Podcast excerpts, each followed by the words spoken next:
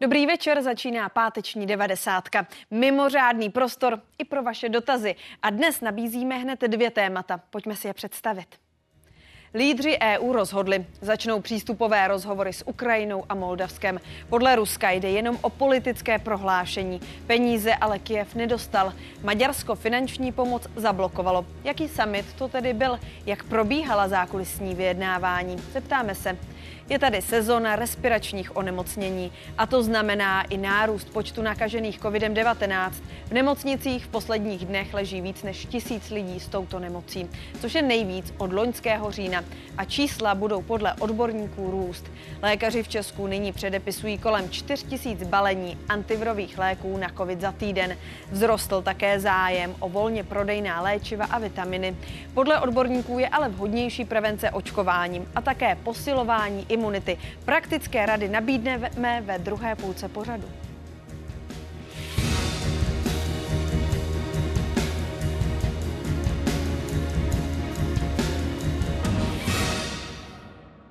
Ukrajina o krok blíž Evropské unii, ale zatím bez peněz. Po překvapivě hladkém schválení začátku přístupových rozhovorů naplnil maďarský premiér Viktor Orbán druhou hrozbu a zablokoval jednání o finanční pomoci.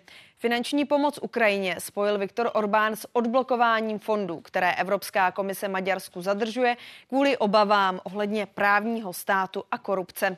Další premiéři věří, že na příští schůzce se dohodnou.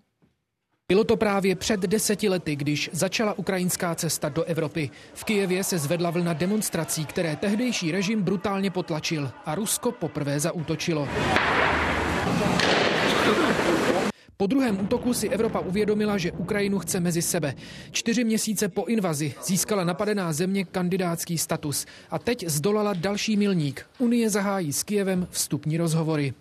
Samozřejmě ta cesta ke členství v Evropské unii bude ještě dlouhá, ale je to historický krok a jasně tady říkáme, že počítáme se svobodnou Ukrajinou. K tomu byl potřeba souhlas všech 27 členů. Odmítal jediný, Viktor Orbán.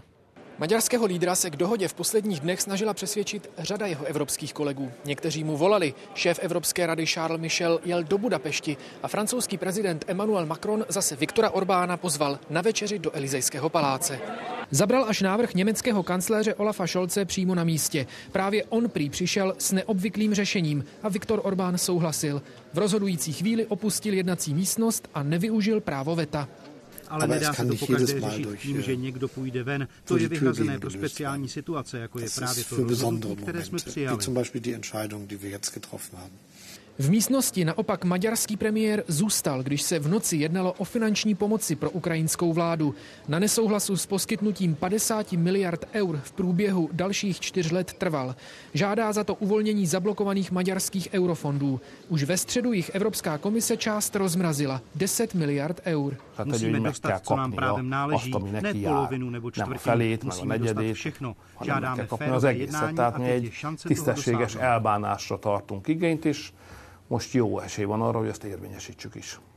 Lídři debatu o pomoci Ukrajině v půl třetí ráno ukončili a dohodli se, že se opět potkají na přelomu ledna a února. I'm fairly confident that we can get to a breakthrough early next year. Not, not a guarantee, but uh, fairly optimistic. And we will use as a commission the time until then to ensure that whatever happens at this next UCO, we will have an operational solution. I kvůli váhající americké pomoci čekají Ukrajince týdny nejistoty. Podle vlády i pozorovatelů má peníze na provoz státu do února, nejdéle do března. Petr Obrovský, Česká televize Brusel.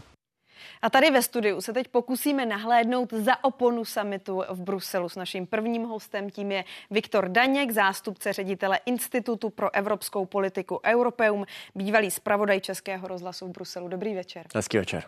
Na jedné straně lídři Evropské unie tedy schválili přístupové rozhovory pro Ukrajinu, pro Moldavsko, na druhé straně zablokovaná změna rozpočtu.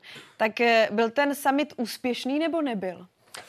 Hm, úspěšný asi ano, protože to, o co šlo především, tedy otevřít přístupová jednání s Ukrajinou, kdy si všichni uvědomovali, že neudělat tento krok v tuto chvíli by znamenalo extrémně negativní zprávu pro Ukrajinu, která neměla úplně ty úspěchy, co se týče ofenzívy, jaké si představovala.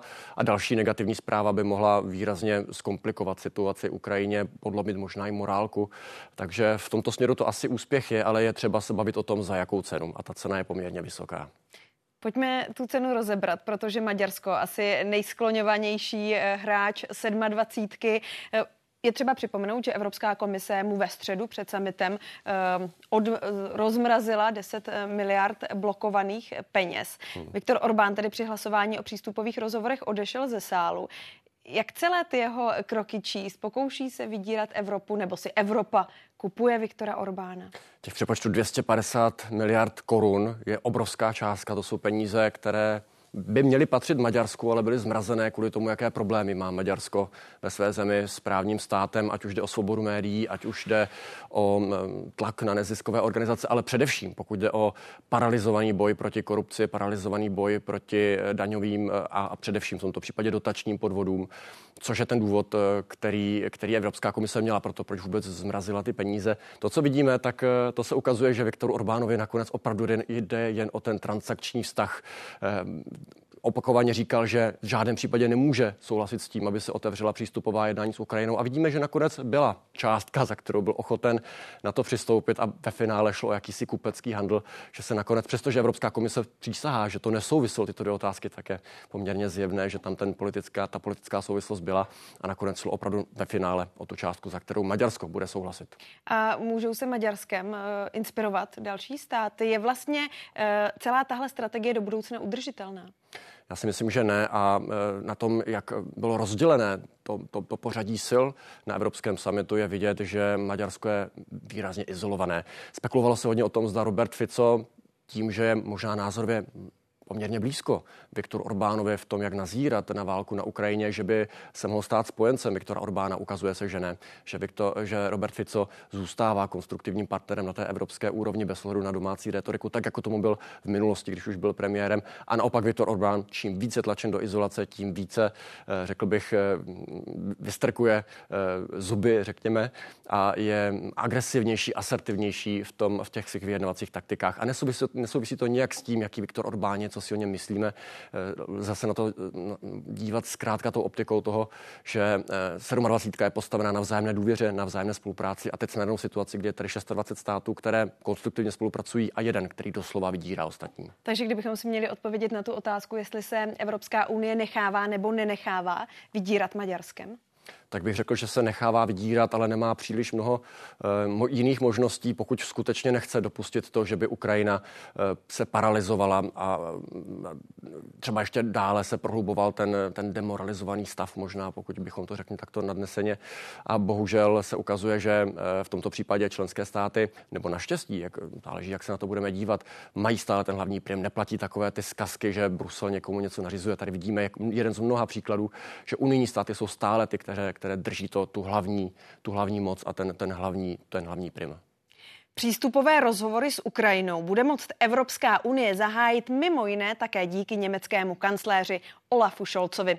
Ten před hlasováním navrhl maďarskému premiérovi Viktoru Orbánovi, který dříve hrozil vetem, aby opustil sál, což Orbán přijal. Podle webu Politico měl Scholz konkrétně Orbánovi říct, aby se skočil ven na kávu. Zástupci ostatních 26 zemí následně učinili rozhodnutí, které podle unijních pravidel vyžadovalo jednomyslnost. V duchu unijní přátelské atmosféry se maďarskému premiérovi navrhl, aby nám umožnil dojít k tomuto rozhodnutí za jeho nepřítomnosti.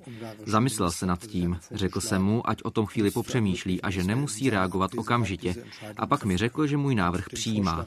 Tohle se stává v demokratických procesech často, že si navzájem pomůžeme tím, že řeknete, opravdu s tím nesouhlasím, ale nechci věc zdržovat. Přesně to jsem maďarskému premiérovi doporučil a on to vzal jako možnost. Není to něco, co by se mělo stát po každé. Měli bychom rozhodovat společně, kdykoliv je to možné. To, co se povedlo Šolcovi, co jsme před chvílí slyšeli, to je vrcholná diplomacie v praxi? Je to poměrně kreativní, řekl bych, a neortodoxní, to se příliš často neděje. Za mé téměř pětileté působení v Bruselu jsem nic takového nezažil, ale formálně to je přípustný postup opravdu, protože na Evropské radě se de facto nehlasuje. Tam se jedná tak dlouho, dokud nikdo není proti a pokud ten dotyčný, který má nějaké ještě připomínky, se rozhodne nebýt v sále, tak proč ne? A překvapilo vás, že právě Olaf Scholz byl tím možná rozhodujícím hráčem? No, nepřekvapilo, protože v Německu se toho mnoho změnilo od počátku války. Německo, které na počátku patřilo mezi ty nejvíce zdrženlivé státy, pokud jde třeba o vojenskou pomoc, určitě si vzpomeneme na to, jak velmi se Německu nechtělo do něčeho takovému zapojovat, tak ono se to hodně změnilo za, za, od doby ruské invaze na Ukrajinu. A Německo naopak teď působí jako jeden z těch hlavních svorníků a jeden z těch nejklíčovějších zastánců pokračování další vojenské pomoci Ukrajině optikou Evropské unie je Maďarsko eh, stále ještě přínosem Evropské unie, anebo už jen přítěží? To je těžké říci. Maďarsko je integrální součástí stále Evropské unie, vnitřního trhu. A eh, je zajímavé, když, se, když jsem se v minulosti často bavíval s diplomaty, tak na těch nižších, ne tolik viditelných úrovních Maďarsko figurovalo jako konstruktivní partner. Bylo zcela běžné, že se s Maďarskem vyjednává, že Maďarsko podpořilo velké většinu množství návrhů eh, na té nižší úrovni. Ale jakmile dojde na tyto podobné citlivé otázky, tak tam, a to je doména Viktora Orbána, jako velice zkušeného v tuto chvíli, asi vlastně nejzkušenějšího, pokud nebudeme myslet na Marta, Marka Rutteho, nizozemského premiéra, který bude odcházet, tak z lídru nejzkušenějšího politika v tuto chvíli, tak je vidět, že si do jisté míry možná užívá tu situaci a současně také i zneužívá eh, tu moc, jakou má díky právu VETA a eh, je vidět, že hledá hranice možného, co ještě, kam ještě může zajít. Takže možná je to tak, že vlastně Viktor Orbán je ten nejobratnější hráč, tak byste to definoval? No rozhodně, rozhodně bych ale neřekl, že by to měl být příklad hodný inspirace. Eh, myslím si, že kdyby se podobně chovali, a opět nezáleží na tom, co si myslíme o Viktoru Orbánovi, ale pokud by se takto chovali všechny členské státy, pak evropská spolupráce nebude absolutně možná.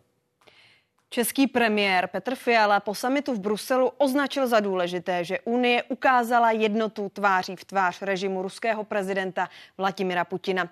Uvítal i schodu alespoň 26 států na revizi unijního rozpočtu, když proti bylo jen Maďarsko. Máme za sebou eh, dlouhé jednání Evropské rady, které eh, nebylo eh, v mnoha směrech vůbec jednoduché. Dnes jsme vlastně jednali do půl třetí do rána a nepodařilo se některé věci dohodnout. Naopak jiné velmi důležité, nebo u jiných velmi důležitých se podařilo dosáhnout zhody. Tomu včerejšímu programu určitě dominovalo téma Ukrajiny, to v několika směrech. Podařilo se nám dosáhnout několika zásadních rozhodnutí. Schválili jsme otevření přístupových rozhovorů s Ukrajinou. Samozřejmě ta cesta ke členství v Evropské unii bude ještě dlouhá, ale je to historický krok a jasně tady říkáme, že počítáme se svobodnou Ukrajinou, eh, s její evropskou budoucností, s Ukrajinou, která statečně odolává ruské agresi. Současně s tím jsme otevřeli také přístupové rozhovory s Moldavskem. To je velmi důležité i z geopolitického hlediska, i prakticky. A také jsme podmíněně otevřeli přístupové rozhovory s Bosnou a Hercegovinou.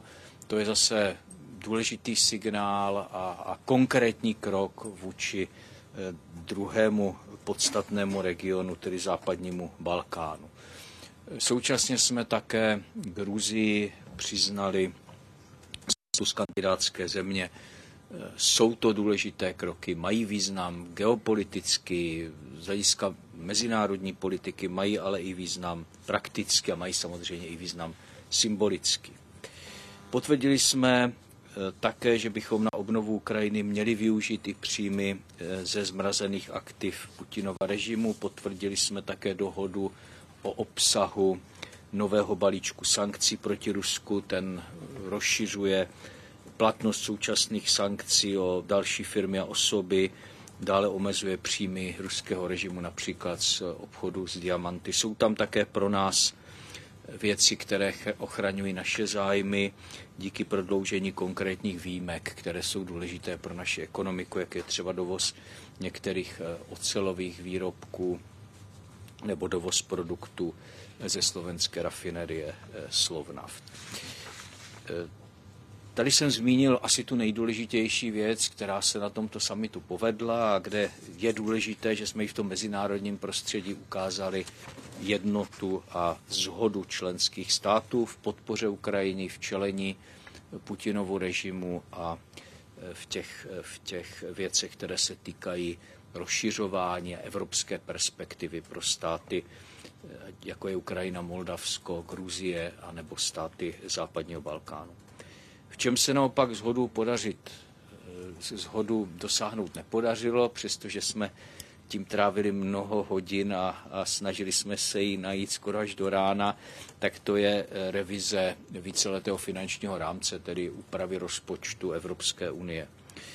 Česká republika patří k těm státům, které podporovali omezenou revizi a snažili jsme se, aby ta, ty původní částky, o které se eh, měl eh, víceletý rámec navýšit, byly nižší. Eh, státy, které měly podobný názor, byly úspěšné a myslím, že to, co nakonec byla zhoda 26 států, je pro nás výsledek, který je, který je nejenom přijatelný, ale odpovídá tomu, s čím jsme do těch vyjednávání šli. Ty nové peníze by se měly soustředit výhradně na Ukrajinu, na eh, migraci, na Evropský obraný fond, tedy konkrétní, jasná témata, která jsme, která jsme eh, od začátku podporovali. A jsem rád, že se podařilo dosáhnout zhody 26 států na tomto kompromisním návrhu. A řekl bych, že to je dobrý kompromis, nikdo s ním není spokojen úplně dokonale, ale e, všichni máme pocit, že toto je, že toto je správná cesta. Bohužel se nepodařilo dosáhnout toho, aby jsme víceletý finanční rámec jeho revizi schválili, protože na to bychom potřebovali jednomyslnost, tedy všech 27 států a jeden členský stát byl proti, tedy maďarský prezident Orbán s tímto eh, návrhem nesouhlasil a nepodařilo se dosáhnout eh, jakéhokoliv kompromisu, který by mu umožnil se připojit k tomuto rozhodnutí. Když se ještě vrátíme k přístupovým rozhovorům, máme tady tedy politické rozhodnutí. Co teď bude formálně následovat? Formálně ještě musí následovat určité technické kroky, ale teď už opravdu nebude stát nic v cestě tomu, aby přístupové rozhovory eh, začaly, ale je třeba také dodat, že jednak to samotné otevření přístupových rozhovorů rozhodně nedává garanci toho, že se Ukrajina skutečně stane, nebo Moldavsko členem Evropské unie, čímž ostatně Viktor Orbán argumentoval před domácím publikem, že to není biankošek. A za druhé třeba také říci, že to bude trvat opravdu dlouhou dobu, eh, než ty přístupové rozhovory eh, dospějí do případného finále. Jak se daří teď Ukrajině naplňovat reformy, které mají směřovat právě ke vstupu do Evropské unie? Jak se jí daří bojovat s korupcí, kdybychom si to měli srovnat s Moldavskem? Evropská komise v tom svém hodnocení, které vydala, což předcházelo tomu samotnému rozhodnutí premiéru nebo prezidentů členských zemí, vydala hodnotící stanovisko a v tom byla velice entuziastická a oceňovala, a to je myslím potřeba opravdu ocenit, že situace, v jaké Ukrajině je, tedy situace války, kdy opravdu Ukrajinci denně pokládají životy a dalo by se říct, že, že mají asi jiné priority teď tuto chvíli, než schvalovat třeba legislativu, tak přesto si e, ukrajinští zákonodárci uvědomují e, politický význam tohoto kroku a schvalují skutečně ty reformy, které jsou potřeba. E, což ale dlužno dodat, není opravdu záležitost jen posledních měsíců. Ukrajina dlouhodobě ví, že chceli se přibližovat k Evropské unii, k Evropě, k západu, což je dlouhodobá aspirace Ukrajiny, opravdu jen aspirace posledních měsíců, tak je potřeba výrazně zabrat v boji proti korupci. A už v minulosti, v ostatních, v posledních letech jsme viděli množství změn, třeba v oblasti zadávání veřejných zakázek, které si, troufám tvrdit, mohou být i inspirací pro některé eh, země Evropské unie. A nepřivírá Evropa v případě Ukrajiny někdy někde oči tam, kde v případě jiných států by je měla otevřené? Já si myslím, že je tady určitá pocitovaná nespravedlnost ze strany zejména zemí západního Balkánu, které v některých případech čekají třeba i 20 let na, na samotný vstup do Unie. A ten prvotní entuziasmus, to, co nakopává vždy ty státy do těch často i bolestných reform, reform tak ten už je dávno pryč.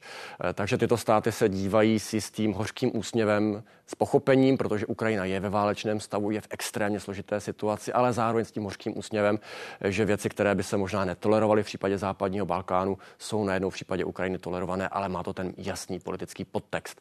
Ukrajina opravdu potřebuje nakopnout, potřebuje vzpruhu do toho, že to, za co bojuje, za co opravdu Ukrajinci pokládají životy, že má smysl, že opravdu má tu evropskou aspiraci, že má naději, že opravdu jednou může vstoupit do Evropské unie. A můžeme nějak srovnávat připravenost Ukrajiny a Moldavska? Já myslím, že ty země jsou v dost odlišných situacích. Moldavsko nejchudší země Evropy, eh, Moldavsko země, na kterou, která dlouho byla naprosto ze zřetele ostatních, ostatních evropských zemí. Eh, to je ještě výrazně dál, řekl bych, než Ukrajina, ale je v podobné situaci. Eh, má podobnou, podobnou, podobnou, podobný vztah k Rusku. Rusko podobně může zneužívat vůči Moldavsku Podněstří, tak jako zneužívá Donbas vůči Ukrajině. A Evropa, myslím, velmi správně pochopila, že by byla velká chyba v tuto chvíli Moldavsko přehlížet. Takže eh, z mého pohledu je dobře, že i Moldavsko získalo tu evropskou perspektivu. Děkujeme vám za vaši analýzu. Viktor Daněk, zástupce ředitele Institutu pro evropskou politiku Europeum a taky bývalý zpravodaj Českého rozhlasu v Bruselu. Naschledanou. Bylo mi potěšení. Hezký večer.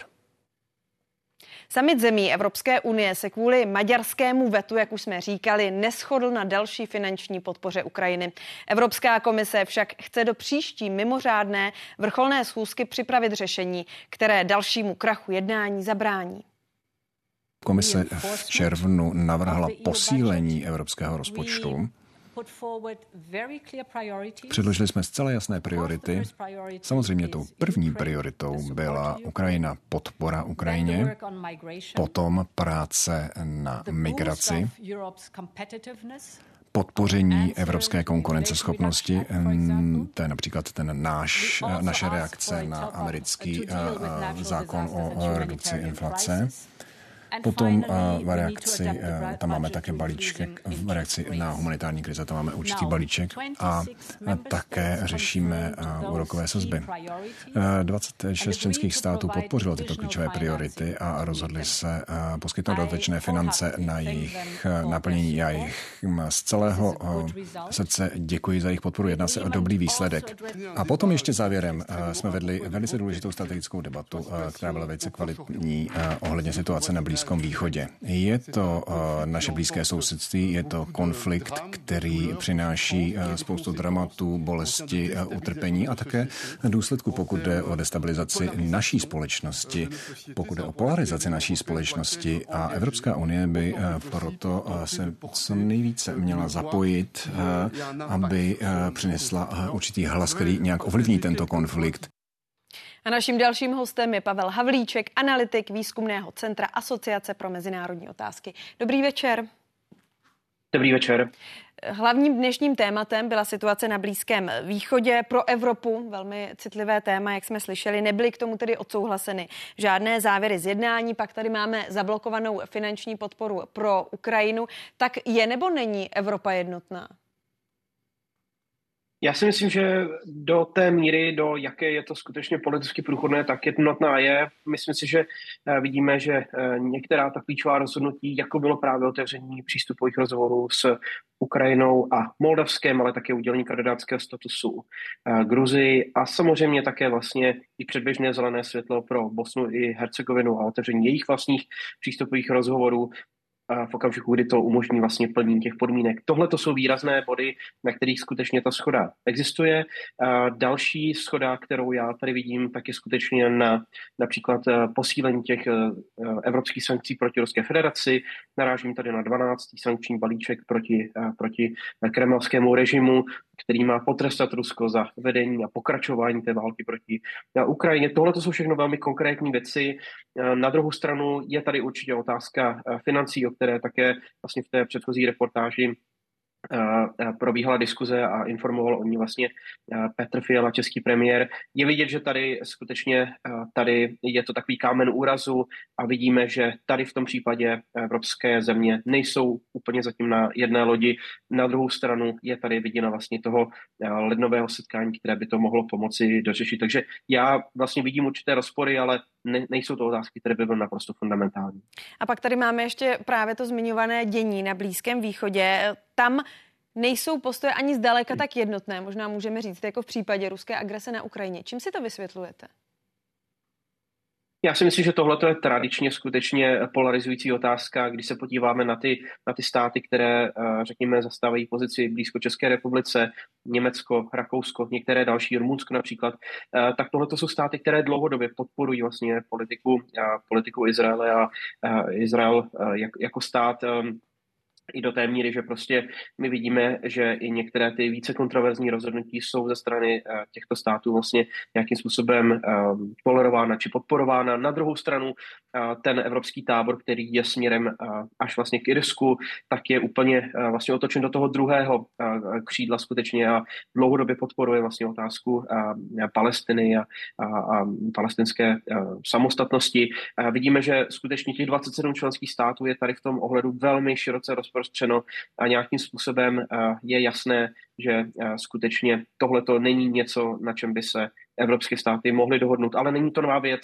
Tohle je skutečně, když připomenu například situaci kolem toho předchozího českého předsednictví v Radě Evropské unie, už v té době, v roce 2009, byly evropské členské státy rozděleny. Je to opravdu historická otázka a dlouhodobý přístup, se kterým některé ty státy, včetně České republiky, ale na druhé straně například i Irska, dlouhodobě k těm, těm, eh, vlastně k těm, těm problémům takto přistupují. A další rozpor je tedy zablokovaná finanční podpora pro Ukrajinu. Peníze pro Ukrajinu schválí e, příští summit určitě, to řekla Ursula von der Leyenová. Jak si může být tak jistá? Jaké nástroje pro to Evropská unie má? Dovedete si představit, že by třeba jednotlivé členské státy posílaly peníze a příspěvky zvlášť? Ano, tohle je taková varianta e, číslo, číslo, číslo dva, e, varianta B, která skutečně musíme s ní také operovat po případě uh, nějakým způsobem hledat jiné řešení, které by neobnášelo uh, vlastně rozhodnutí společné evropské na úrovni 27 členských států, ale například hledalo jakýsi kompromis, který by třeba zahrnoval 26 členských států. Pokud si vzpomínáte na minulý rok uh, během toho českého předsednictví v Radě Evropské unie, byla podobná situace, kdy Maďarsko opět vlastně komplikovalo uh, určité finanční závazky vůči Ukrajině. A v té chvíli vystoupil český minister zahraničních věcí uh, Jan Lipavský a řekl, pokud ta dohoda nedo, nedojde, uh, nenajdeme schodu na úrovni 27 států, my půjdeme cestou 26 států a budeme schopni si půjčit například na světových trzích, abychom Ukrajinu mohli podpořit. Tohle to byly otázky, které se řešily v minulém roce, teď ta situace se vlastně v podobném gardu opakuje, takže skutečně je možné najít vždycky nějak nějaké řešení v těch finančních otázkách má komise poměrně eh, dobré, dobré schopnosti, dobrý, dobrý manevrovací prostor, tak aby skutečně s touto otázkou mohla naložit. Samozřejmě to preferované řešení je na úrovni 27 členských států, včetně tedy i maďarské vlády. Na druhou stranu, když ta situace se nebude dařit, tak prostě eh, půjde, eh, půjde o nějakou alternativu. Proč si myslím, že šéfka Evropské komise takto vystupuje, tak je samozřejmě s ohledem také na to, jaké byly závěry vlastně z toho současného samitu, právě proběhlého samitu, kdy celá řada vlastně těch evropských lídrů, například včetně uh, nizozemského premiéra Marka Ruteho, Eh, vlastně, které, kterého teď vidíme, eh, tak eh, nějakým způsobem vlastně artikulovala, že ta dohoda je velmi blízko, ale nejsme schopni ji dosáhnout v tuto chvíli. Proto, proto se tedy svolává celá, celé to setkání, vlastně celý ten další summit na leden, právě protože Ukrajina tuhle finanční pomoc potřebuje a nějakým způsobem bude důležité, aby vlastně jak ukrajinská pomoc, tak další otázky spojené s tím víceletým finančním rámcem a jeho eh, eh, revizí vlastně v eh, průběhu toho období, v polovině toho období byly skutečně rozseknuty právě protože jsou tak ústřední pro fungování evropského společenství, ale také třeba těchto otázek. Co se tedy do dalšího samitu v lednu podle vás ještě může stát? Jakou dynamiku vyjednávání třeba s Maďarskem ještě čekáte? Tak eh, pokud eh, naši diváci eh, nějakým způsobem sledovali tu situaci, která probíhala v uplynulých týdnech, tak tam bylo jasné, že skutečně probíhal velmi intenzivní dialog a výměna vlastně mezi, mezi Bruselem a, a Budapeští. Probíhala zejména tedy mezi předsedou maďarské vlády Viktorem Orbánem a předsedou Evropské rady Charlesem Michelem. Tam docházelo k opakované korespondenci, dopisování vlastně, ale v mezičase také vlastně celé řadě vlastně setkání mezi jednotlivými lídry lídry, s, s maďarským premiérem se setkal například francouzský prezident, ale vlastně to poslední setkání se koncentrovalo až v tomto týdnu, kdy se vlastně sešel německý kancléř, francouzský prezident a také vlastně předseda Evropské rady Charles Michel právě s Viktorem Orbánem. A do poslední chvíle skutečně jednali, aby připravili tu půdu právě pro to dnešní rozhodování a včer, respektive včerejší rozhodování um, o uh, zahájení těch přístupových rozhovorů. A samozřejmě také tlačili na to, aby se podařilo odblokovat i ty finanční finanční otázky, ale tady se to, se to bohužel nepodařilo. Ten kontext byl doprovázen jedním poměrně kontroverzním rozhodnutím a to eh, v oblasti odblokování přibližně 10 miliard eh, euro, které Evropská eh, komise zmrazila s ohledem na vlastně porušování vlády práva ze strany maďarské vlády.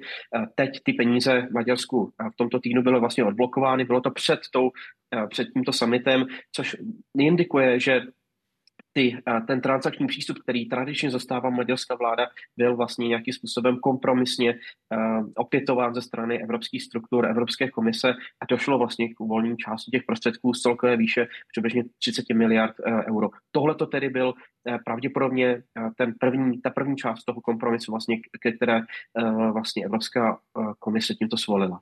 A když se tedy ještě vrátíme k těm bodům, na kterým panuje mezi lídry 27. schoda, přístupové rozhovory. My už jsme tady vaším předřečníkem nabízeli ten evropský pohled. Pojďme ho doplnit tím ukrajinským, protože Volodymyr Zelenský včera mluvil o vítězství Ukrajiny, o vítězství pro celou Evropu. Na druhé straně třeba francouzský prezident Emmanuel Macron dnes říká, že od plnohodnotného přístupu do Evropské unie je Ukrajina ještě velmi vzdálená. Obecně se mluví o tom, že to může trvat několik let. Tak nejsou taková slova eh, předčasná, nemůže to v lidech na Ukrajině vyvolat falešné naděje a poté následnou skepsky?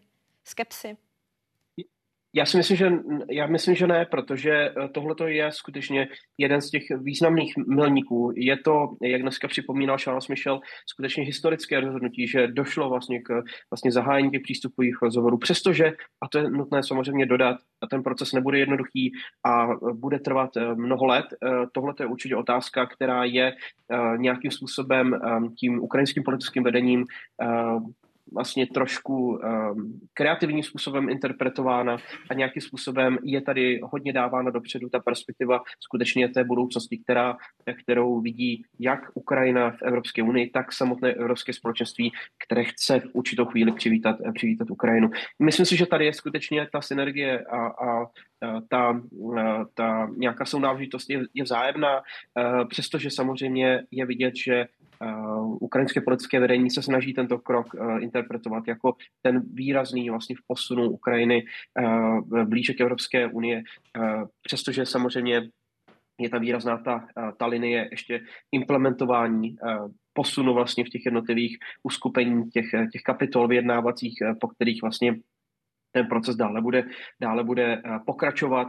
Je tedy vidět, že tohle je jenom začátek pro toho procesu, ale je to významný začátek. Právě proto, a to se do toho musíme trošku snažit vcítit, že Ukrajina je prostě zemí ve válce, která potřebuje nějakou budoucí perspektivu, potřebuje nějakou vizi, co se skutečně jednou stane, až ten konflikt skončí. A ta vidina toho, že Ukrajina vstoupí do evropských struktur, je opravdu to nejlepší, co dnes můžeme Ukrajině nabídnout a společně tedy s budoucím členstvím Ukrajiny v Severoatlantické alianci. Tohle to jsou dvě klíčové jak bezpečnostní, tak třeba i ekonomické skutečně eh, vize, eh, za které Ukrajina dnes krvácí, tak aby si mohla svobodně vybrat svoji zahraničně politickou orientaci a také eh, jakým, jakým způsobem se vlastně její vnitřní otázky budou dále rozvíjet. A tady to rozhodnutí, že půjdou po cestě do Evropské unie, je naprosto klíčové a ta symbolika je opravdu ohromná. Přestože Samozřejmě ten proces bude ještě dlouhou dobu trvat a,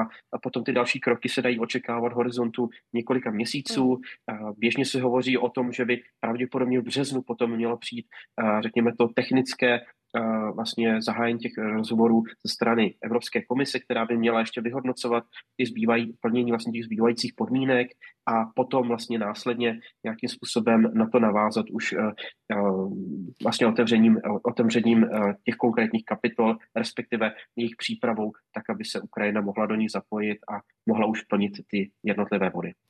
Pavel Havlíček, analytik výzkumného centra AMO. Díky za váš čas pro spravodajskou 24. Naschledanou. Také vám děkuji, přeji páteční večer.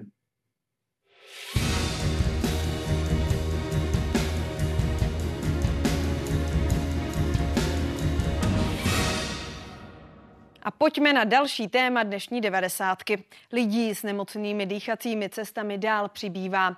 Na plošnou epidemii zatím data, aspoň podle ministerstva zdravotnictví, neukazují. Hygienici ale evidují lokální ohniska. Rostou také počty pacientů s covidem, kteří museli být hospitalizovaní. Některým institucím tak onemocnění komplikuje provoz. Středa, úřední den. Na městském úřadě v Bohumíně ale zůstaly některé kanceláře prázdné. Mohou za to respirační onemocnění a hlavně covid. Poměrně nepříjemná situace, kdy nám onemocnilo celé vedení, jedna směna městské policie a přibývají referenti, pedagogové a další profese. Sami zaměstnanci aktuálně volají, aby nás s ohledem na své kolegy informovali, že měli pozitivní test na koronavirus. I přesto úřad omezení provozu neplánuje pokrýváme ty výpadky, zástupy a doufáme, že do Vánoc vydržíme. Už od 7. prosince vyhlásila kvůli nárůstu respiračních onemocnění zákaz návštěv Bohumínská městská nemocnice. Platí až do odvolání pro všechna lůžková oddělení a zákaz návštěv platí od pondělka i v Ostravské fakultní nemocnici. V tuto chvíli máme ve fakultní nemocnici Ostrava hospitalizovaných 47 covid pozitivních pacientů, z toho 7 jich je umístěno na jednotkách intenzivní péče. Lékaři z moravskosleských nemocnic se shodují, že nyní je covid nebezpečný hlavně v situaci, pokud se přidá k další většinou chronické nemoci, například kardiologického nebo onkologického charakteru. Pavel Habram, Česká televize. A naším dalším hostem je Petr Smejkal, hlavní epidemiolog IKEMu, místo předseda České společnosti nemocniční epidemiologie a hygieny. I vám dobrý večer, díky, že jste sem dorazil. Dobrý večer, děkuji za pozvání. Pane Smejkale, zneklidňuje vás situace kolem covidu, nebo už jsme se s ním naučili žít? Zneklidňují mi některé aspekty. E, nějak myslím, že celkem jsme předpokládali a i jsme to říkali, že covid nezmizí, že tady s námi bude. Já nemám úplně rád to, že se říká, že se stal běžným respiračním onemocněním, když stále zabíjí víc lidí než chřipka, která z mého pohledu rozhodně není běžným respiračním onemocněním. A to by mě ani nezneklidňovalo. Mě spíš zneklidňuje to, eh, že ten fakt, že zase máme teda v nemocnicích li, li, eh, pacienty, které umírají. Eh, tentokrát si můžeme dovolit říct, že to je s covidem a ne na covid, protože mají prostě jiné, jak my říkáme, komorbidity nebo přidružené onemocnění. Ale ten covid je nakonec ta nemoc, která třeba jako přivodí ten, ten fatální konec. A zneklidňujeme to, že vlastně hrozně málo lidí došlo, při, přišlo na tu, na tu vakcínu teďka, na tu poslední, na tu XB1.5, protože ty poslední subvarianty covidu jsou zrádné v tom, že oni opravdu či, víc a rychleji obcházejí tu imunitu po očkování. A, a my asi jsme málo zdůrazňovali, že tahle ta dávka na podzim je, na, je, je velmi účinná a zabrání ne tomu nakažení, protože těch nakažených je spousta a přesně vidíte to všude ale, ale zabrání tomu těžkému průběhu zrovna u těch, u těch seniorů, u těch nemocných. Jo. Tak to, z toho jsem trošku znepokojený, třeba se to zlepší. A čím to tedy podle vás je, že lidi se tak eh, nechodí očkovat? Nedostatečný apel nebo tu nemoc už zkrátka vnímají jinak? No, já myslím, že lidi jsou unavený, že jo, tak já taky pořád prostě covid, covid, covid. Lidi rozhodně už si, už si lidi říkají, tak ty nejhorší časy máme za sebou nic se nestane. Eh, já jsem to prodělal, tyhle ty poslední subvarianty způsobí hodně reinfekcí, to znamená, ty lidi jsou nakažený znova a znova, tak proč bych tomu měl věnovat pozornost? Ale když se podíváte do těch nemocnic, zrovna, že včera nebo předevčírem jsme překročili prostě tisíc eh, hospitalizovaných, to zase není úplně tak málo ehm, a ehm, je to ten, ten, ten, ten fokus se opravdu jako teďka zaměřuje na ty, na ty starší, na, ty, na tu rizikovou populaci. Ale zase ti se nakazí často o těch mladších. Že jo? Čili prostě um, já myslím, že to je taková únava z toho covidu, to je to, to, to, proč lidi prostě nešli. Zajímavý, že u nás třeba v nemocnici chodí víc lidí se očkovat na chřipku tuhle tu sezónu, než na covid. Pojďme se podívat na nějaká data. První posilující dávku si dalo přes 4 miliony lidí, zatímco čtvrtou posilující dávku přes 16 tisíc lidí. Takže ten trend, o kterém jste tady vlastně mluvil. Jo, asi myslíte první dávku jako úplně. První teda. Posilující. Jo. Tak nám řekněte, komu byste teď tedy doporučil eh, se nechat očkovat a vlastně kdy? A teď já toho využiju, pardon. My, my jako asi bychom měli lépe konovat, jsme o tom nedávno mluvili, a říkat, že to není posilující dávka. Je to prostě covidová dávka, tu, tenhle ten podzim, tuhle tu sezónu respiračních onemocnění. Lidi to neradi slyší, ale asi to bude v tomhle ohledu podobné jako s tou chřipkou. To znamená, když přijde sezóna respiračních onemocnění, Eh, pojďte se očkovat na chřipku a na covid. Třeba příští rok už to bude jenom v jedné, v jedné vakcíně. A není to posilující dávka, je to ta podzimní dávka, covidová, než, než ten covid zase naroste. A to říkám i s vědomím, že všimněte si, že ten covid není úplně klasicky jako sezónní respirační nákaza. Měli jsme i v srpnu nárůst. Je to, stojí zatím tyhle ty rychle eh, se měnící subvarianty, které jsou zase nakažlivější v poslední době, to je ta JN1 a obcházejí tu imunitu. To znamená, je to vaše podzimní dávka na COVID. Jo, dejte si ji, eh, pokud jste rizikový zcela, jako určitě, stejně jako chřipku, ale my jsme obecně, to víme všichni, i v té chřipce, v podstatě u nás se očkuje na chřipku každý rok asi čtvrtina z těch rizikových, což je v porovnání s západními zeměmi strašně málo. Čili s tím musíme něco dělat. A z mýho pohledu jestli můžu, jo. Mhm. My, my nejsme asi úplně třeba, nebo říkáme si, že jsme takový ten antivaxerský národ, že k tomu, k tomu očkování přistupujeme ze, ze skepsí. Ale na druhé straně jsou země, kde ta, i ta dostupnost pro to očkování je lepší. Jo. Očkuje se v za, některých západních zemích v lékárnách. My to prostě necháme na, eh, často na nemocnice nebo na, na lékaře, kteří zase musím říct, někteří z nich i řeknou, na ten covid už prostě chodit nemusíte. Čili v tomhle jako musíme spoustu věcí změnit. Já nevím, jestli má ministerstvo zdravotnictví na svých stránkách aktuální údaje, ale vy jste tam stále vedený jako člen Národního ústavu pro zvládání pandemie, tedy ústav, který eh, ustanovil minister zdravotnictví Vlastimil Válek. Scházíte se, vyhodnocujete data, říkáte si to tam na těch schůzích a chcete s tím něco dělat? Tohle jsme si zrovna říkali, proto děkuji, že jste mě sem pozvali, protože zrovna čerstvě my jsme měli dokonce osobní setkání. My se scházíme v těch, v těch skupinách eh, epidemiologické, klinické a tak dále. Teď bylo celé a tohle tam přesně zazní zaznívalo. Ale jak vidíte, sám to říkáte, někteří lékaři říkají lidem, ať se neočkují, ta proočkovanost no. tady není velká. No, jako to je obecný problém českého zdravotnictví, že mnoho lékařů eh, jako říká věci, které nejsou úplně, jak my říkáme, založené na důkazech. Prostě oni si něco myslí, tak to říkají, ale to poznání už trošku pokročilo. To znamená, není opravdu, je, je opravdu jako hodně špatný říkat zranitelnému seniorovi, už si měl jako dvě dávky, tak máš ukončený očkování, nemusíš. To by se prostě nemělo, nemělo dít. Jo. Čili ano, my s tím musíme něco dělat. Eh, my si vždycky říkáme, třeba je slabá kampaň, ale já už si myslím, že další kampaň jako nebude zase Je tady ambice nějaká nová strategie? Co vám na to odpovídá ministr? My jsme se o tom bavili. Já si myslím, že eh, jako eh, pane ministru to teda nebyl, ale myslím si, že z mýho pohledu dobře uděláme další kampaň mediální, ale to nám tu provočkovanost podle mý, z mýho pohledu za stolik nezvýší. Jo. Ale teď je to můj názor, nejsem sociolog. Já si myslím, že my musíme udělat dvě věci. Za prvý zvýšit dostupnost těch vakcín. To znamená, ne, nenechávejme to očkování jenom na lékařích. Pojďme očkovat lidi, kteří jsou propouštění z hospitalizace, jak lékárny, už jsem to uvedl. A druhá věc, jako je, zasaďme se o to, aby prostě lékaři z hlediska toho očkování, eh, praktici nebo i specialisté eh, prostě mluvili jedním hlasem. A umožněme tu, tu vakcínu prostě úplně všude. Jakmile se ten dostane, člověk dostane do jakéhokoliv kontaktu jo, s něčím zdravotnickým, nejenom třeba ty lékárny, jde na návštěvu ke specialistu, je hospitalizován, je propuštěn. V tu chvíli mu prostě dáme tu vakcínu a ne jako říct, tak až přijdete ke svému lékaři, tak, tak se dohodněte o té vakcíně. Prostě lidi pak už nepřijdou, že jo, lidi jako nechodí rádi ke zdravotníkům obecně.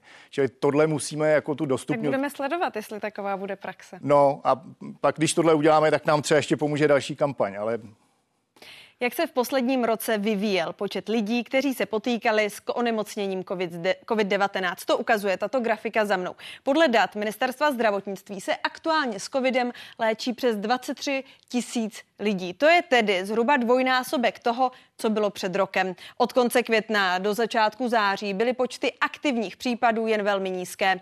Následně začaly opět stoupat. V posledních týdnech pak ten růst akceleruje. Pojďme prosím na první divácký dotaz. Divák Kamil se ptá, jak poznám, že mám covid? Kdy si mám mít koupit test? Vždy, když budu mít rýmu?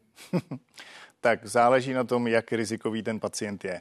Když mám lehké příznaky, jsem mladý, eh, zdravý, tak opravdu asi není zas úplně tak důvodné nebo důležité si udělat test. Jakmile patřím k těm rizikovým, mám třeba jsem na nějaké imunosupresivní léčbě, beru prednizon. Ten covidový test antigenní je velmi dobře dostupný. Má docela vel, jako slušnou citlivost, na rozdíl bohužel třeba od těch antigenních testů na chřipku. Všichni víme, jak se ho udělat. Pokud nám vyjde negativní, mám velký podezření na to, že to COVID může být, tak si můžu zopakovat a tím, tím zopakováním toho testu zvýším pravděpodobnost, že budu pozitivní u, u těch rizikových rozhodně má smysl vědět, eh, čím trpím. A to zejména proto, že my máme i antivirotickou léčbu. My můžeme tomu pacientovi nasadit antivirotikum, pokud spadá do těch rizikových skupin a tím mu výrazně pomoct. Jo, když eh, i, i vedle toho, že třeba je očkován nebo není očkován. No, když si udělá mladý člověk zdravý test na COVID, tak to samozřejmě ničemu ne, jako neuškodí. Pokud jde třeba za navštívit svého příbuzného seniora, tak bude zase vědět, že by ho toho seniora mohl nakazit. Takže i z toho takzvaného epidemiologického důvodu je to důležité, aby věděl, že někoho nenakazí. Ale jestli třeba sedí doma nebo na home office je sám doma, tak je mladý, tak asi není zase úplně nutný, aby, aby to věděl. Ale jako, fakt to ničemu neuškodí, když si ten test udělá. Všichni víme, jak se to dělá. Provedených testů přibývá, i když jejich počty ani zdaleka nedosahují těch, které jsme zažili za pandemie a platnosti protiepidemických opatření. Výrazně přitom převažují antigenní testy. Na grafu za mnou jsou to ty modré. Typicky nejvíce testuje po víkendu. Toto pondělí provedli zdravotníci necelých 10 tisíc antigenních testů. Menší žluté sloupce pak představují PCR testy. Těch bylo tento týden také nejvíc pondělí a to skoro 900. Další divácký dotaz. Divák Michal se ptá, jaké je doporučení pro lidi s covidem, jak dlouho se mají stranit ostatních lidí, aby je nenakazili. Je pravda, že by měli být doma minimálně 10 dnů od pozitivního testu. Na stránkách Ministerstva zdravotnictví se dočteme, že už e, izolace bez dalšího není automaticky povinná, že záleží na individuálním Není povinná, posouzení. ano, ty poslední varianty mají kratší tu dobu nemocnosti. Zase tady v tomhle případě nám docela dobře poslouží ten antigenní test, protože pokud eh, jsme, měli bychom být dva dny bez příznaků, abychom eh, mohli tedy ukončit tu izolaci nebo samoizolaci. A pokud si... Zkrátka, i když nám ji někdo nenařizuje, i když není povinná, tak vy ji všem doporučujete, pokud jsou příznaky. No tak eh, ano, protože eh, pokud eh, zase u zdravotníků zcela, zcela jednoznačně, já si nedovedu představit, že bych pustil na každého, na každého zdravotníka prostě pacientů. Pokud se stýkám se, prostě s rizikovými lidmi, pokud vůbec jako, mám i těžší průběh toho covidu, jsem nakažlivý, tak jen na, myslím, že jako základní respekt vůči ostatním zůstat doma a nebo pokud musím teda, tak a mám třeba lehčí covid, tak si vzít respirátor a dodržovat nějakou bezpečnou vzdálenost.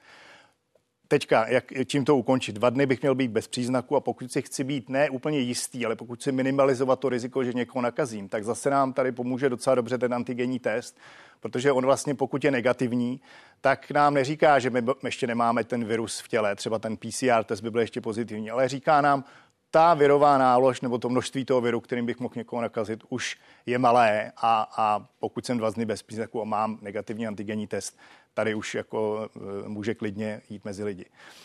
Má podle vás ministerstvo zdravotnictví v této chvíli e, dostatek dat? Ptá se na to divák Patrik. Kde se COVID teď nejvíc šíří? Jsou to velké firmy nebo školy? tak ve školách se šíří vždycky respirační infekce. Ta nemocnost je v tuhle chvíli nejvyšší u dětské populace to se ani, ani nedá jaksi přesně kvantifikovat. My víme, že těch nakažených je daleko víc, než kolik vidíme na těch testech, protože spousta lidí se netestuje. Um, ještě, pardon, jste se ptala na jednu věc. Kde se nejvíc šíří? Jestli ministerstvo zdravotnictví má dostatečná data? My víme, ve kterých okresech se šíří, jak říkám, šíří se v dětské populaci, ale šíří se v podstatě jako eh, pro, pro, pro, pro, protéká tou populací ve všech věkových skupinách. Um, Tečka, dobrá. Podle mnohých odborníků... Se... Ano, ta dětská populace vždycky, ale to se týká všech respiračních infekcí zasažená nejvíc.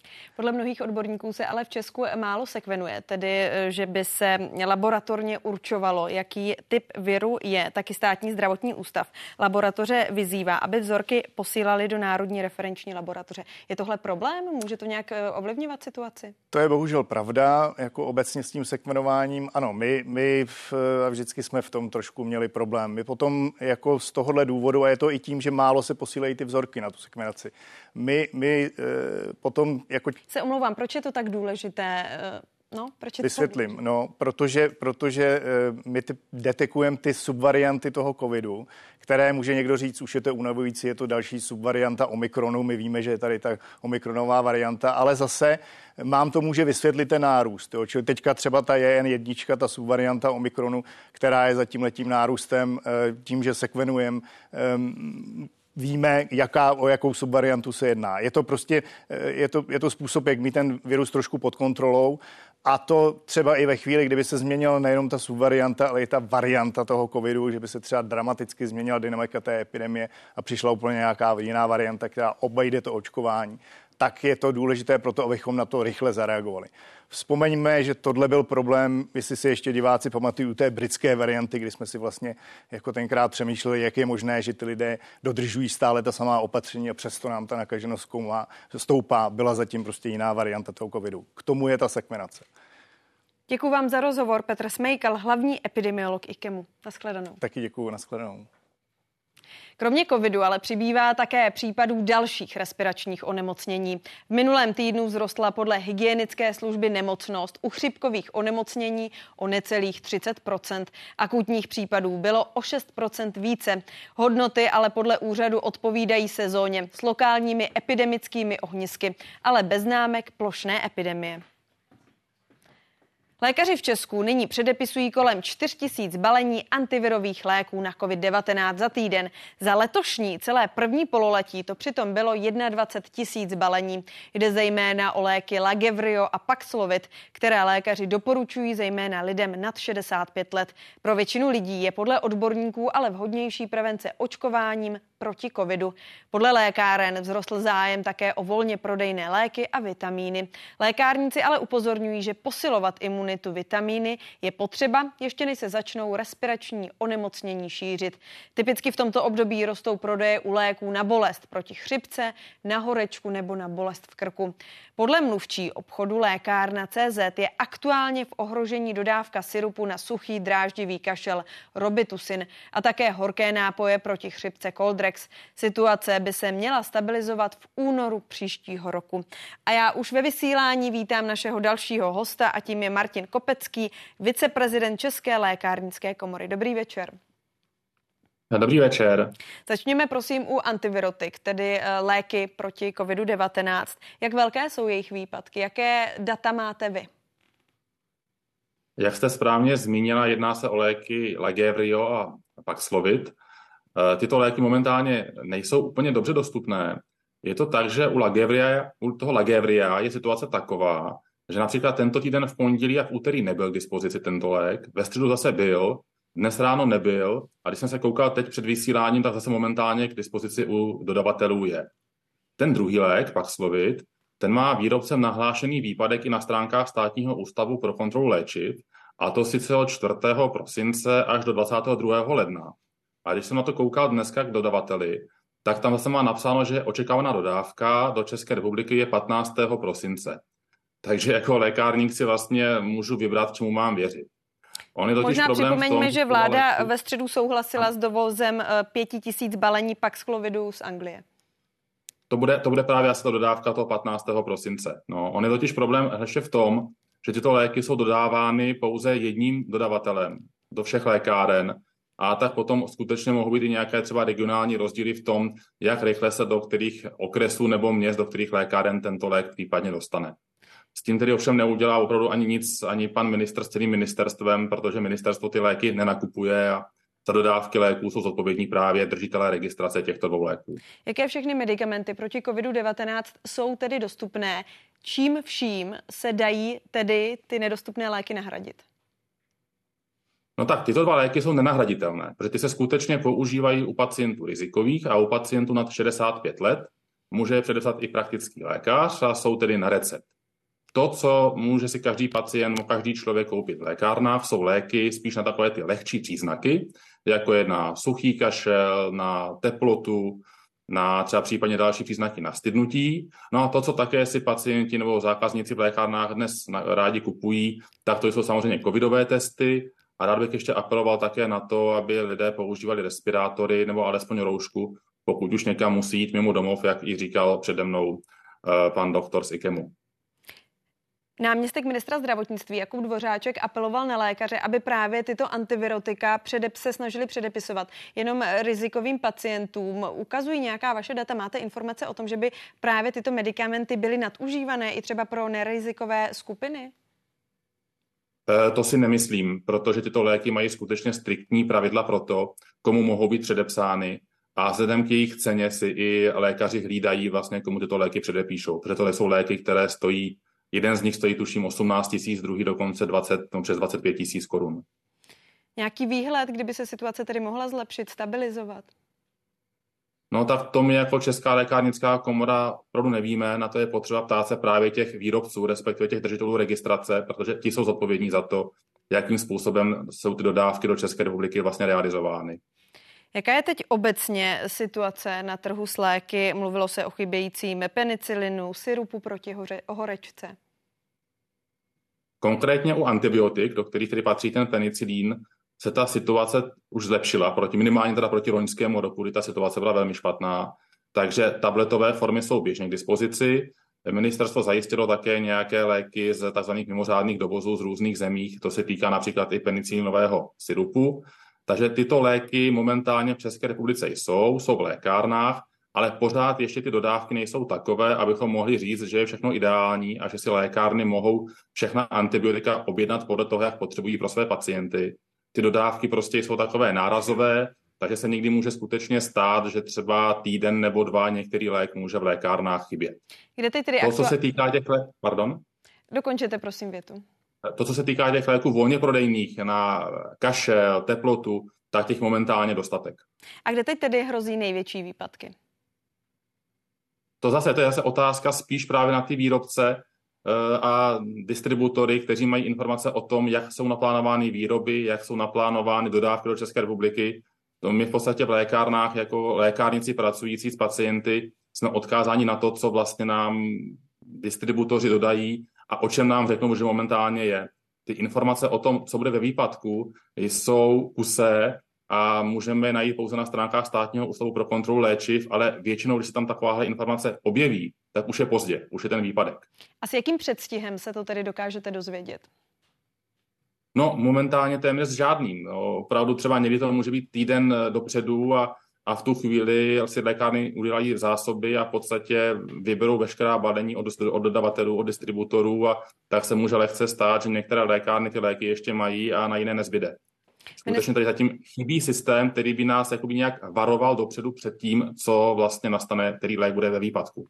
A ministerstvo zdravotnictví slibuje, že situaci má zlepšit právě novela záko- eh, lékového zákona. Co si od ní slibujete? Skutečně může pomoci? Ono tam je několik věcí v tom zákonu. Jednak je tam tedy eh, pro výrobce, respektive pro držitele registrace léčiv, nová povinnost, že by ty výpadky měly hlásit právě více dopředu, minimálně o dva měsíce. Takže pokud toto bude fungovat, tak pak je skutečně možné, že se i my v lékárnách dozvíme o tom, že nějaký výpadek bude. A jestliže potom SÚKL označí tento lék jako za lék s omezenou dostupností, tak si lékárny budou moci objednávat tyto léky jenom vlastně v takovém omezeném množství. To znamená, že se nestane, že by některá lékárna třeba vykoupila 200-300 balení toho léku a na ostatní lékárny nezůstalo.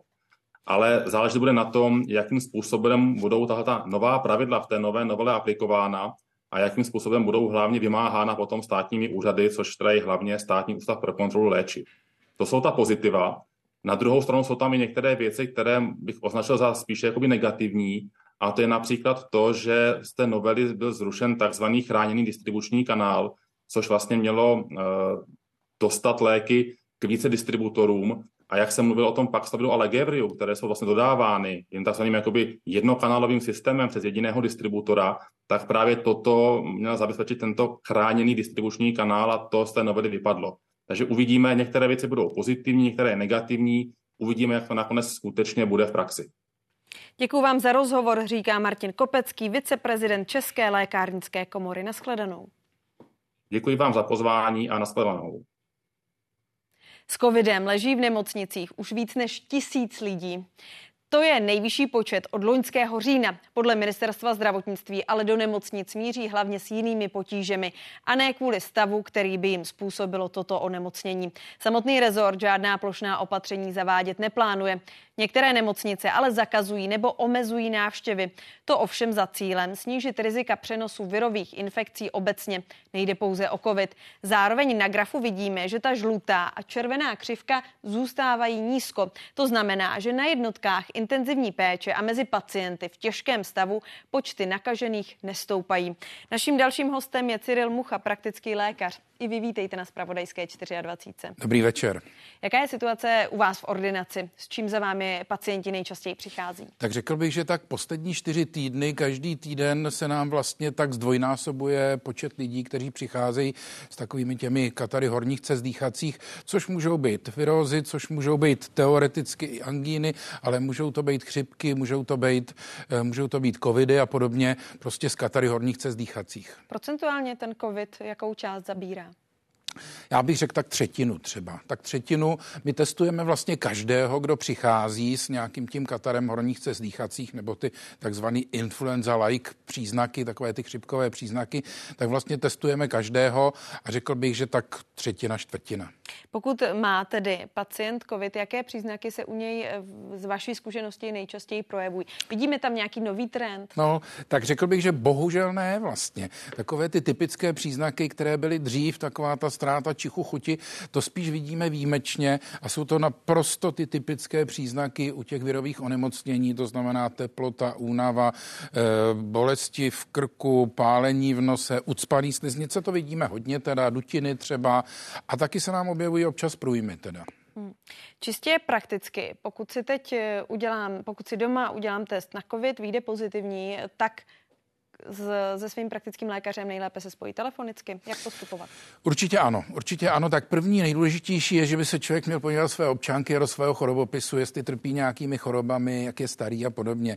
Jestliže to je mladý, zdravý člověk, tak vlastně ta informace, že to samotný, že má COVID, teda vlastně není tak důležitá ani z důvodu léčení, ani z důvodu těch epidemiologických. Před chvílí se tady o tom hovořilo, že vlastně je tam stejný přístup jako k ostatním virovým onemocněním.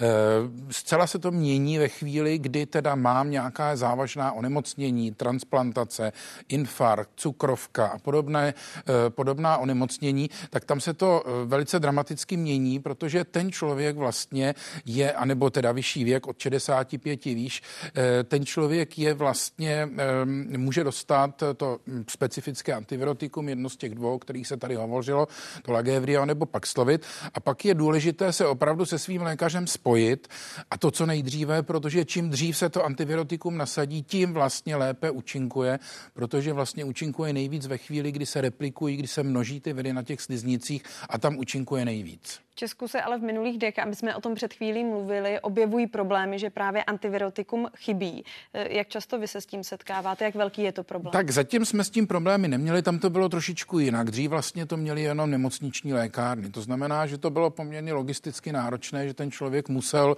nebo jeho rodina, museli zajet do té lékárny, dokonce to bylo na specifickou žádanku. Dneska už je to na normální elektronický recept a eh, museli zajet právě do nějaké větší nebo nemocniční lékárny lékárny. Dnes to víceméně záleží na té lékárně, jestli ten objedná nebo neobjedná. On samozřejmě tím, že jsou hodně drahé, tak ta lékárna v tom má peníze a taky teoreticky, kdyby ten lék si nikdo nevyzved, tak by vlastně ta lékárna o ty peníze přišla. E, jinak musím říct, že nemáme jako větší problém s tím, že bychom jeden nebo druhý nesehnali. Co jiná medikace zkrátka Mění se nějak přístupy, jak COVID léčit, jak s ním pracovat? Tak já bych řekl naštěstí ne. Eh, ten, to bylo takové těžké v těch prvních dobách, kdy ten COVID byl opravdu nemoc, o které se všude mluvilo. Byly v televizi různé záběry z toho, jak jsou někde chladírenské vozy plné mrtvých a podobně. A teď ten člověk přišel k lékaři a zjistil teda, vytestovalo se, že má COVID a u 80% lidí vlastně ten lékař mu doporučil paralen postal čaj, že jo. A e, lidi byli až takový jako zaskočený, překvapený, jak na tuhle šílenou chorobu já můžu mít jenom toto. A proto tady byly různé takové ty vlny, kdy se Ivermectin a já nevím, co všechno různě zkoušelo a podobně. Já bych řekl, je to viróza jako každá jiná. To Pan znamená... Smejkal ale oponoval, říkal, že stále na to umírají lidé víc no než tak, na chřipku. Ano, ale na ostatní virózy taky umírají, že jo? Na chřipku se také umírá. Takže eh, ano, já to tím jsem to nechtěl nějak bagatelizovat. Já jsem chtěl říct, je to prostě virové onemocnění jako každé jiné a dá se na něj umřít, to je samozřejmě, zejména teda lidi, kteří mají nějaká ta riziková onemocnění nebo ten vyšší, nebo obecně jsou rizikovější, takže určitě ano, eh, ale jinak ta léčebná opatření obecně u obecné populace jsou opravdu ten paralen postel čaj, vypotit se, dostatek tekutin, eh, vitamíny, zejména přirozené a podobné věci. Divák Pavel se ptá, dobrý večer, jak s očkováním. Na první dávky byly kampaně, na přeočkování také.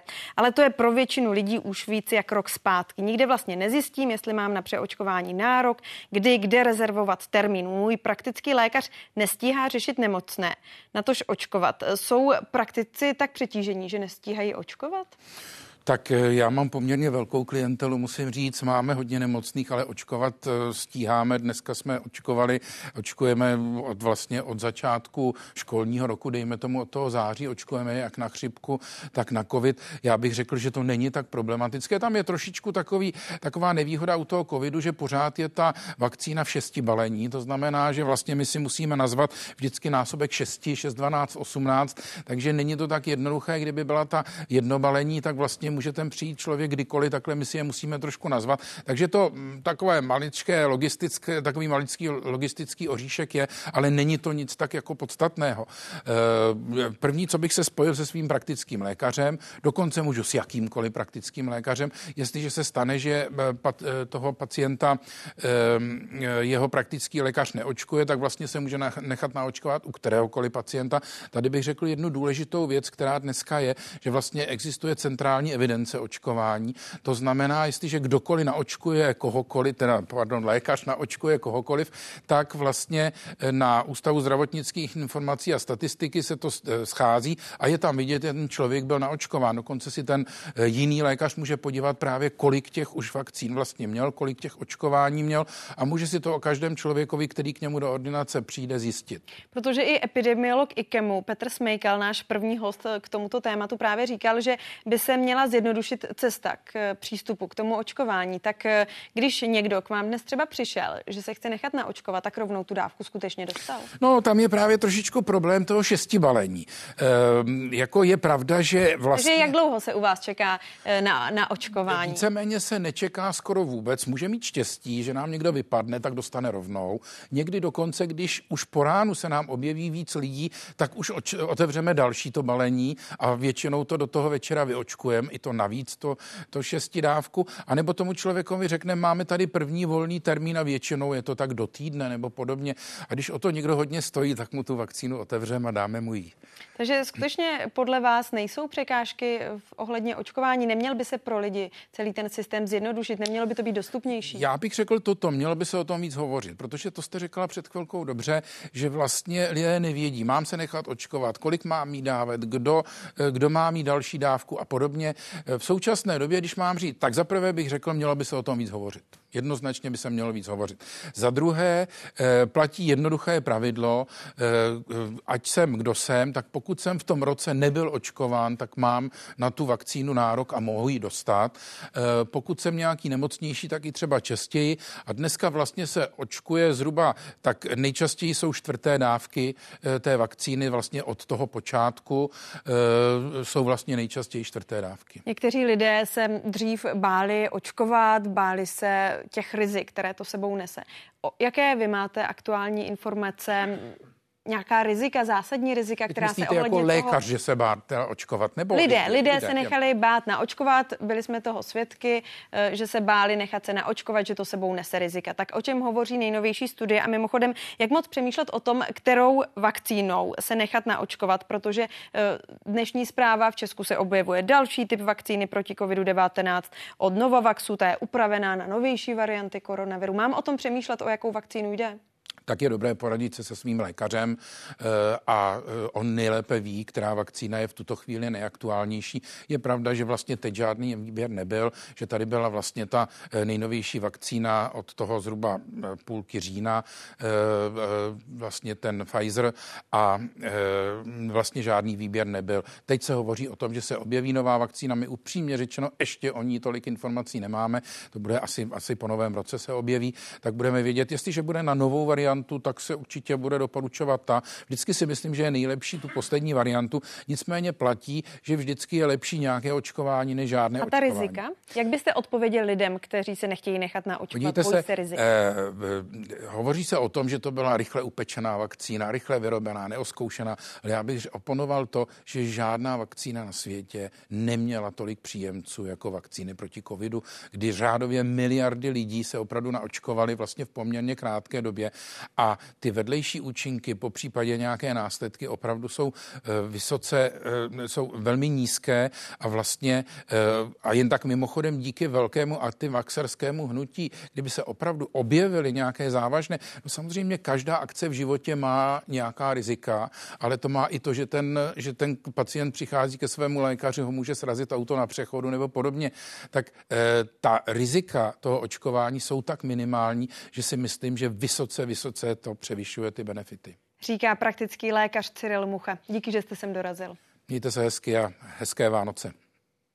A přidáváme další úhel pohledu. Daniela Lusková, viceprezidentka pro kvalitu sociálních služeb, asociace poskytovatelů sociálních služeb, služeb a taky ředitelka domova u Byřičky. Dobrý večer. Dobrý večer. Já když jsem se dívala na webové stránky vašeho domova, tak vy tam upozorňujete na výskyt respiračních chorob a žádáte o zvážení návštěv.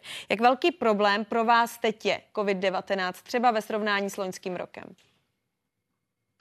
Eh, v podstatě můžu říct eh, konkrétně k nám, tedy jako k domovu Ubeřičky, že problém, to jako, eh, problém v tuto chvíli tom nevnímáme ani chřipku, ani covid. To eh, onemocnění je vlastně jenom v jednotkách a to jak u klientů, tak i u eh, zaměstnanců. Takže v tuto chvíli to není problém a ta situace je řekla bych, shodná jako s tím loňským rokem. A my na těch webových stránkách eh, v podstatě upozorňujeme víceméně preventivně ty návštěvy, aby k tomu přistupovali zodpovědně. Pakliže ty návštěvy sami mají nějaké respirační unemocnění, což se vyskytuje samozřejmě v této době eh, poměrně často, tak aby zvážili tu návštěvu, anebo přicházeli s nějakou ochranou úst a tu svoji nákazu nešířili dál. Ale také je nutno říct, že v podstatě nikdo z těch náštěv eh, roušku nebo respirátor nemá. Vy tam, eh, to jsem se právě chtěla zeptat, protože vy tam taky píšete, že eh, při návštěvě prosíte o používání respirátorů, dokonce tam píšete chraňte své blízké, tak vlastně mě zajímá, jak moc lidé jsou zodpovědní podle vás. Eh, já myslím, že po té době, kdy jsme si užili eh, vlastně nařízení, kdy to, jsme to nosili všichni povinně a eh, návštěvy byly zakázány, tak ta obecná populace, veřejnost k tomu přistupuje teďka velmi jako vlažně a v podstatě to vůbec neřeší. A přicházejí teďka samozřejmě předvánoční období, takže těch návštěv je víc a tím, že já mám kancelář vlastně u hlavního vchodu, tak vidím podstatě každou návštěvu, která vstupuje dovnitř a jak si tam v tom našem foaje povídají, tak opravdu eh, tu ochranu úst nemá nikdo a, a, a vlastně asi ani to nevnímají, že to třeba nějakým způsobem sdělujeme a žádáme tu veřejnost o to na našich webových stránkách nebo na sociálních sítích. Takže eh, nelze ale říct, že by ti lidé byli nezodpovědní, protože já vlastně nedokážu, já to sice takto sleduju zpovzdálí, ale nedokážu říct, jestli ten člověk je zdravý nebo jestli je nemocný. Takže se mohu jenom domývat, že ti lidé jsou zodpovědní a když mají nějakou eh, nemoc nebo nějakou eh, virózu, takže prostě do toho domova vůbec nejdou. Blíží se vánoční čas, lidé možná častěji navštěvují v domovech pro seniory své blízké. Jak velké riziko je, že se respirační onemocnění, že se covid rozšíří? Bojíte se toho? Tak my se toho bojíme jako eh, jakékoliv jiné nákazy, jakékoliv jiné infekce, ať už respirační nebo, nebo ne, vlastně nozokomiální a tak dále. Takže ty nákazy samozřejmě v kolektivním zařízení, eh, tak to vždycky bylo a zas, a zas to bude. Eh, to je velkým problémem, protože se to přenáší velmi snadno na, mezi těmi klienty, kteří jsou svým způsobem oslabení, protože mají mnoho nemocí. Přenáší se to také na personál, což pak samozřejmě samozřejmě omezuje také schopnost o ty lidi pečovat. Takže eh, my z toho eh, máme respekt. Eh, samozřejmě, že se snažíme o to, aby probíhala nějaká prevence i mezi personálem. Takže je-li někdo nastydlý nebo vykazuje nějaké známky onemocnění, tak eh, se domluváme na tom, že ti lidé prostě jsou doma, ať už na day nebo na neschopence, aby eh, se eh, i v tom raném stádiu toho onemocnění, aby se to nešířilo. Takže běžná dezinfekce, dezinfekce prostor, dezinfekce rukou, to je naprostý základ, ochrana úst, takže snažíme se k tomu přistupovat takto, aby jsme případná rizika snížili a snížili také obavy z toho, že se nám tedy ty, ty nákazy rozšíří, protože rozšířená nákaza znamená potom sekundárně to, že musíme nějakým způsobem omezit návštěvy, což zatím eh, v domově u Běřičky není, ani to nechystáme a nemám ani žádné informace z nějakého nejbližšího okolí v Královéhradeckém kraji, že by v nějakých domovech